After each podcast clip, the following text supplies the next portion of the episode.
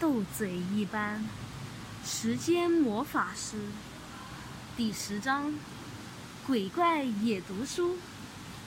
徐老师推行的温习计划，不知不觉已经实施了一个多月，还有三个星期便进入考试周了。徐老师为了鼓励大家更积极学习，决定加推一个奖励计划。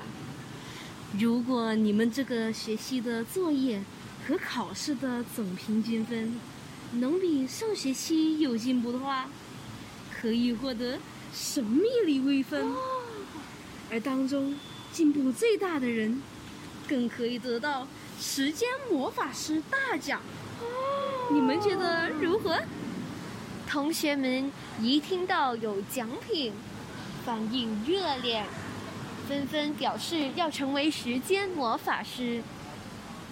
吴慧珠摇晃着谢凯诗的手，撒娇的道：“海诗，我担心自己不够毅力，但我就很想成为时间魔法师。不如你来监督我好不好？”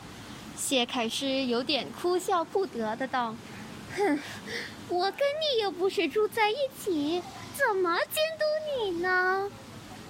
吴慧珠为表决心，竖起三根指头做发誓状。我发誓我会努力的，我只是希望有人能在背后推我一把而已。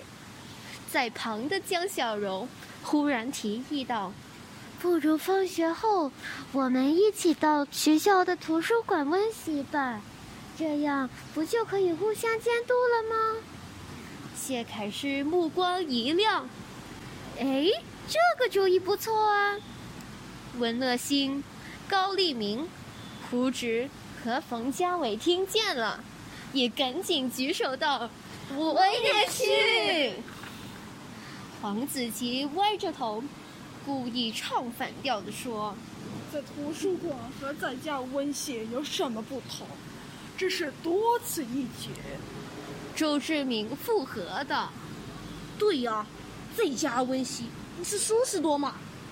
当天下课钟声一响，文乐星、高立明、江小柔等人便收拾书包，浩浩荡荡地来到一楼的图书馆，围坐在一张大书桌前，开始温习功课。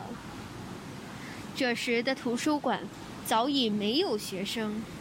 四周的环境既宁静又宽敞，还不时传来一阵隐约的书香味儿，令人精神为之一振。